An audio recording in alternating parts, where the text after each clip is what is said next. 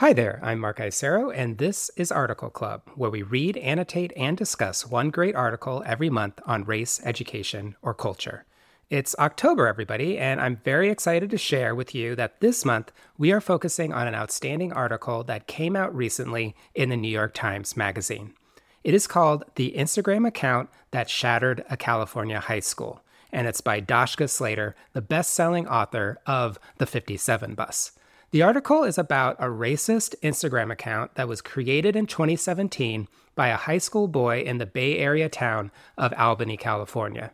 It's about the harm he caused, and it's also about how the adults at the school and in the community didn't really know how to respond to hold him accountable. It's such an interesting article, and I was so appreciative when Ms. Slater said yes to participating in Article Club. Here's the conversation that article clubber Melinda and I had with Ms. Slater a few weeks ago. I hope you enjoy it. I hope it makes you think, and I hope it encourages you to join our discussion on October 29th. All right, let's listen. Dashka Slater, thank you so much for being on Article Club. Well, thanks so much for having me. Melinda and I are here with tons of questions. We can't wait to talk to you about your outstanding piece about this scandal, Instagram scandal, at a local Bay Area high school in Albany. And just wanted to ask you first you've written the 57 bus, so we sort of know about the kinds of topics and why and what you explore, but wanted to sort of ask how did you find out about this incident and what sort of has gotten you to continue to explore it over time? I found out about this story, weirdly enough, while I was signing advance copies of the 57 bus. I was at, you know, Northern California bookseller event in March or end of March, beginning of April of that year, 2017. And somebody in the signing line said, Did you hear what happened in Albany? And at that point, I had not heard. And yet, as this person who was a parent in the district told me about it, my antenna instantly went up. I had no intention of having teenagers and hate be my beat. You know, that was, I just finished one book. It nearly, you know, destroyed me emotionally. And so why I decided to jump back in and do another one is a little unclear. But those issues of teenage misbehavior and this kind of way that young people can cause these catastrophic harms both to individuals and to their community, often without having any sense of what effect or impact their actions are going to have. That is really fascinating to me. Yeah, that's so interesting, Dashka. When I was reading your piece, kind of to like zoom out a little bit to the like creation moment of this Instagram account, something that I thought was harrowing is when Charles, when, when you interview Charles, who is for folks who are haven't read the article yet, is the boy who created the Instagram account at this high school. And he was talking about his experience on the internet and he was using words like, I just, the, everyone found it funny that humor was a big motivator for him. And he said something, he said to quote, I guess the humor just got darker and darker as I explored more of the internet. And I'm wondering, you know, you researched this piece for five years you, for, and the, the subsequent book that you also wrote. What have you learned about like the the internet diet of young boys, young high school boys. For me, I, I when I read it, I was like, oh my gosh, like this is a one way ticket to like Andrew Tate or Jordan Peterson. But I wanted to know like where are they on the internet? What are they looking at? Who are they following? Where are they most of the time? That kind of thing. Yeah, it's really interesting to me because it is like a very gendered cultural difference that people who identify as male are in this world where transgressive humor is very much at a premium. And so it starts both in internet gaming rooms and spaces, you know, on playing video games, talking to other players, there's sort of instantly this kind of roasting culture is happening and and a lot of use of the n-word various homophobic slurs all of that is happening. So they're pretty quickly i think it's easy to become acculturated and to see those things as not harmful or no big deal. And then this in this quest i think both to be funny which is a huge premium in boy culture and also to kind of figure out how to be male in the world which mm-hmm. is a it's a kind of contested definition right now right? So boys are trying to figure out like what does it mean to be a boy and there's a lot of dispute over what that means but even in the most liberal pro-feminist places like in the bay area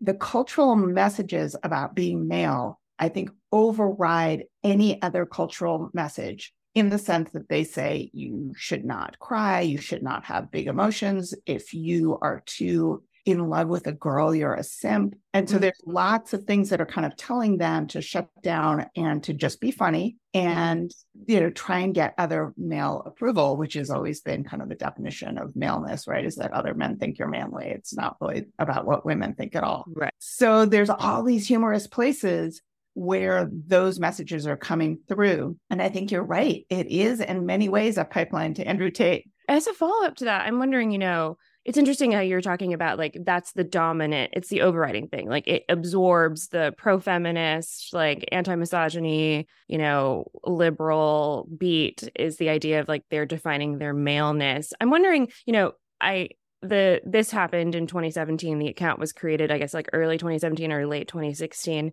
and i think about like that's the that's like the rise of like andrew tate jordan peterson's book comes out a year after that. Obviously 2016 is a harrowing year for all of us and we know why. I'm wondering did the do the parents like have any knowledge? Did they talk about knowing about those things that their boys are looking at online or anything like that? Particularly because like this is all about accountability and the role of parent. I think parents particularly in 2017 but to this day have no idea what mm. the online lives of their kids are i certainly didn't i have a son who's just a little bit older than the kids in this book and i always refer to him as my you know, live in media slang and internet consultant, you know, like I always check stuff with him. And I remember when he was a teenager, him showing me a meme that I found super offensive and I got really pissed off about it. It was not like a great parenting moment in terms of I wasn't very articulate about why it made me mad. I was just mad. And I asked him about it recently if he remembered that interaction.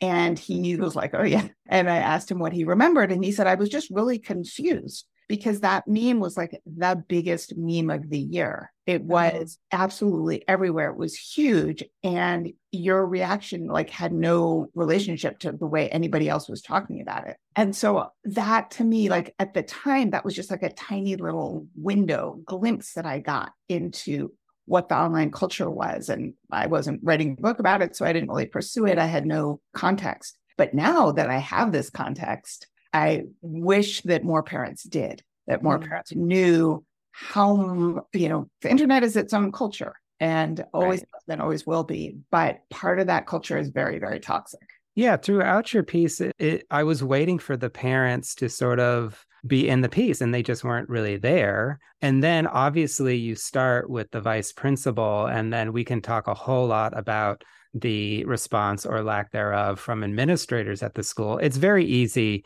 to like step on to administrators and say that they should, you know, have done more, they should have done something differently, which is a really interesting meta piece as well.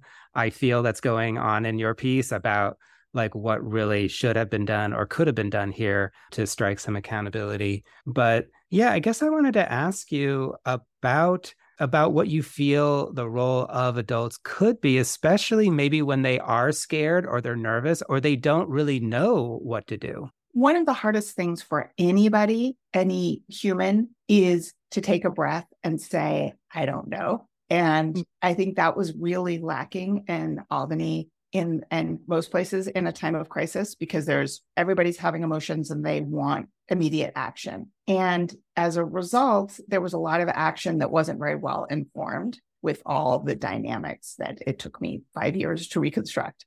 So, you know, I always say like the first thing is don't rush because, you know, there's a lot that you don't know. And and the more you talk, the less you're listening in general. I think the other piece for adults is to not become the story. You know, that we often forget in our relationships with young people that we are not the story. And our job is to be teachers, coacher, coaches, mentors. Uh, we are supposed to assist. And as the people who have more life experience, uh, more developed, free prefrontal cortex and so on. And in times when emotions are triggered, uh, a lot of us forget that and so make make the story about us and so i think that happened to the parents in albany for sure that uh, the parents of the boys who were involved wanted to prove that they were not racist that their families were not racist that they hadn't taught this you know to their sons and of course, they were protective of their children.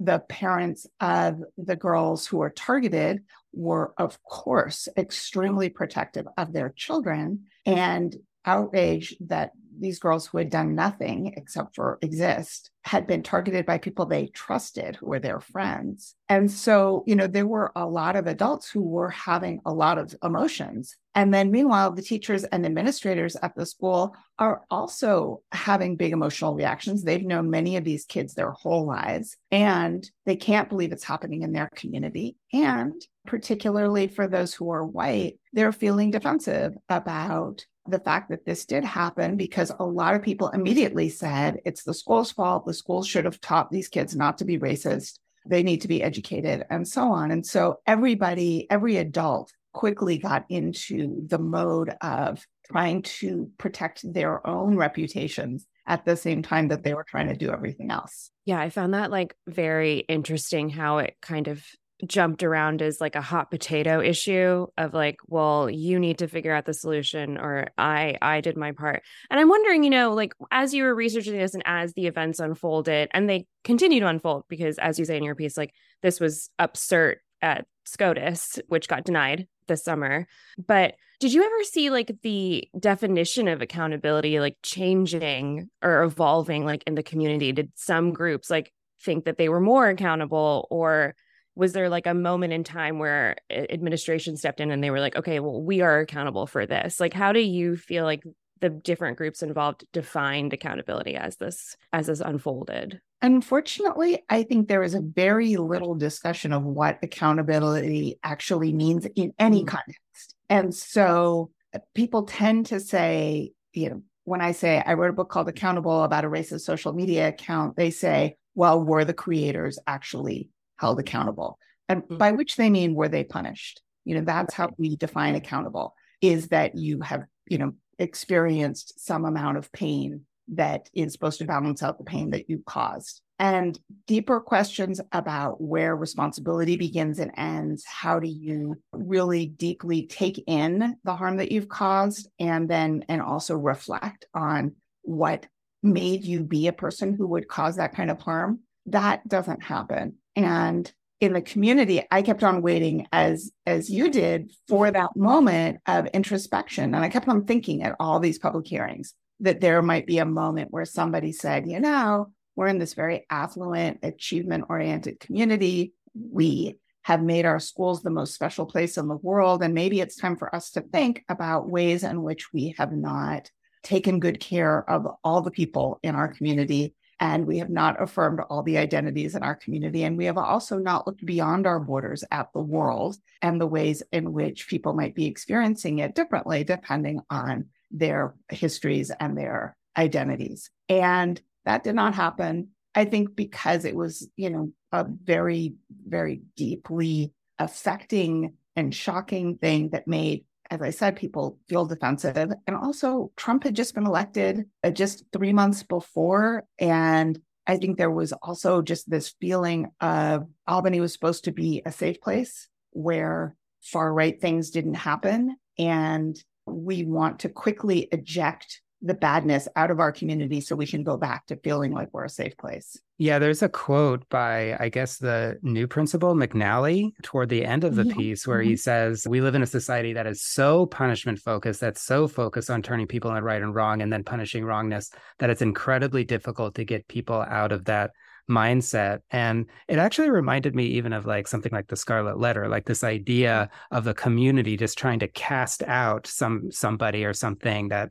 that's not okay. And and I was a little bit surprised though that the fellow students actually were really, really with the protest. And that just what seemed like a very ugly day at the school. But were you surprised, or do you think it was also because of the abdication of the other of the adults in the space? you know, kids have a really strong sense of justice. And it's like one of the most powerful motivating forces for them is this sense of right and wrong. And so they were trying to sort that out. Something wrong had happened, and they wanted to show that they were against the wrong thing. And that seems to me like a very healthy and cool and good response. Like they wanted to say, we don't believe in racism and this should not have happened to these young women in our community and one guy. So, where things I think fell apart was that there was no guidance to say, well, what does that mean? Like, how are, you know, that we don't just, you know, expel people for life or brand them for life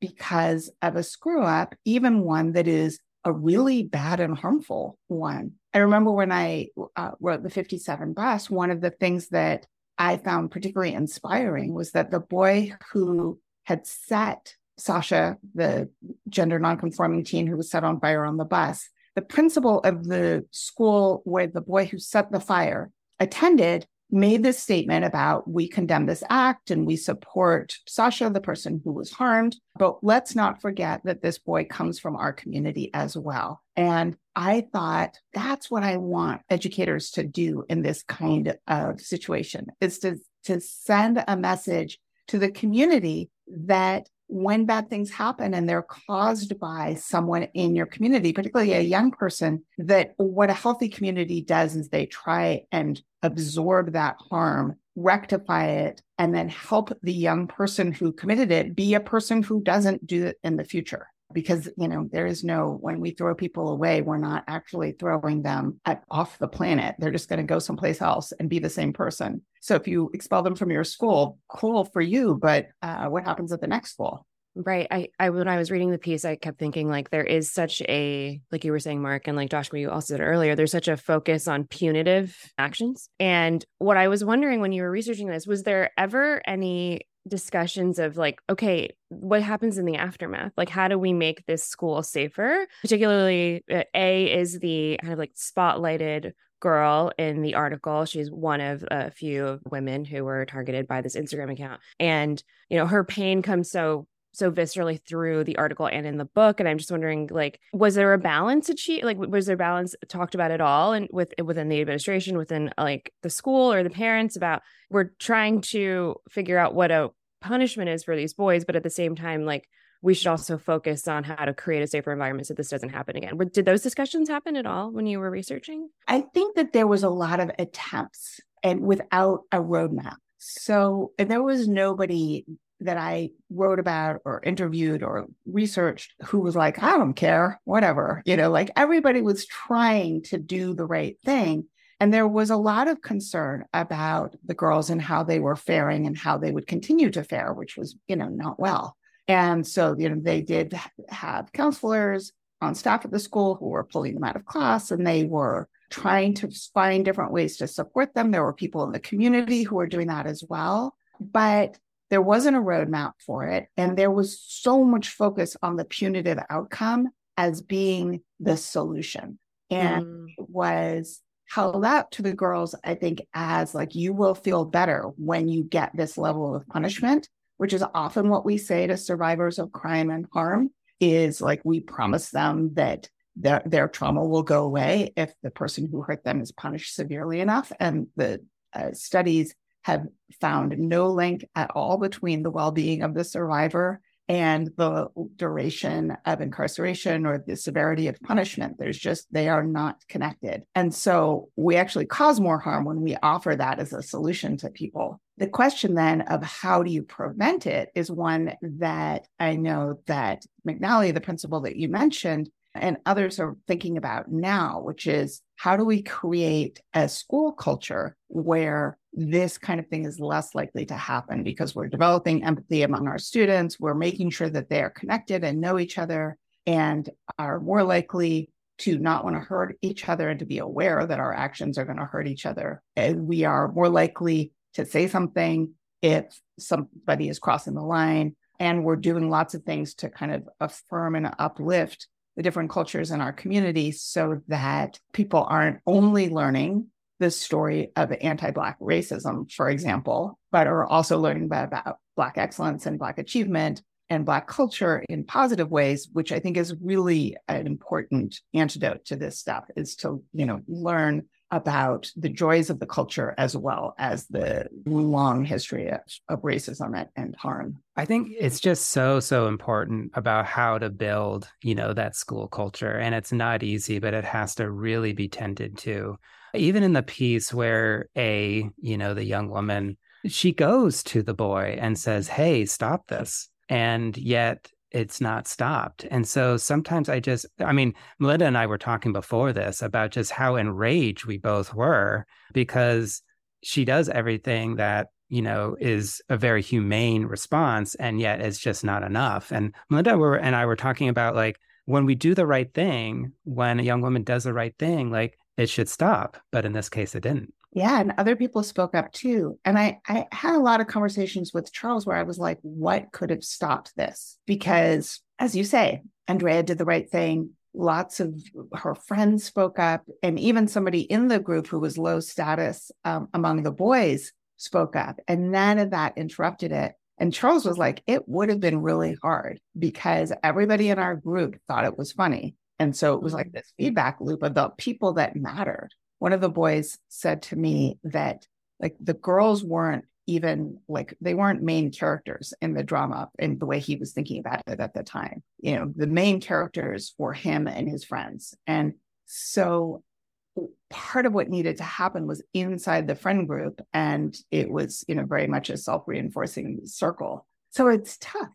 It's tough because every time I talk to men and boys about how do you speak up and interrupt something and you don't have to say very much. They look at me like i'm suggesting that they grow another head. You know it's a it's experientially a really hard thing for men in a group to say that's not cool. And so i think it's you know it's has to be kind of a multifactorial thing where everybody is trying to do their little piece to interrupt it to make it just less likely that it's going to happen, knowing that there's a good chance, unfortunately, that it is going to happen because it's so hard to interrupt and because the cultural messages are coming from outside and so then you are back at this question of when it does happen, what do you do? I mean, I I won't put words in Mark's mouth, but I feel like I could sit here and talk to you for 14 more hours. But of course, you have a busy schedule. We are talking about this in Article Club in October. It has so many different layers. I feel like it is a microcosm of all of the cultural issues we are facing today. And I wanted to ask you, like, are there any themes that you would suggest that we talk about things that you would like our readers to pick up on things that you know of course there's there's also a book that you wrote about this but anything that you wanted to expand upon in the article that didn't make into it any highlights you would like to give us? Well one thing that i thought about a lot as i was writing the book and i hope it comes through in the article as well is the concept of shame. It's a big part mm. of the book. And so i would love to hear what readers think about the theme of shame throughout, both the shame that is caused by bullying and and racism and the shame that was used against the followers of the account as a way people thought of making them see the harm that they had done. And so I'm really interested by this question of the difference between shame and guilt and whether shame has any role at all in changing behavior. I love that. That is a wonderful place to end. I, again, I've read Accountable. It is Accountable, the true story of a racist social media account and the teenagers whose lives it changed. It is out now. 10 out of 10 for me. I read it in a day. I took it on vacation. Not your traditional beach read, but I highly recommend, particularly if you have children or young people in your life in any way. Well, thank you so much. And I'm so happy to be part of this discussion. Thank you. Thank again. you so much. Thank you. Take care. Bye bye. I want to thank Ms. Slater one more time for sharing your piece and your wisdom with all of us at Article Club. I continue to be struck not only by the thoroughness of your reporting, but also by the compassion and nuance that you bring to your work. You are thoughtful and kind, and you remind us to be thoughtful and kind as we work with young people to learn and grow from the mistakes they make and the harm they cause. To all of you listening, thank you for listening. And if this conversation moved you, I want to invite you to our discussion on October 29th at 2 p.m. Pacific Time. It'd be great to see you there. All you need to do is email me at mark at articleclub.org to say that you're interested or sign up at highlighter.cc slash discussion.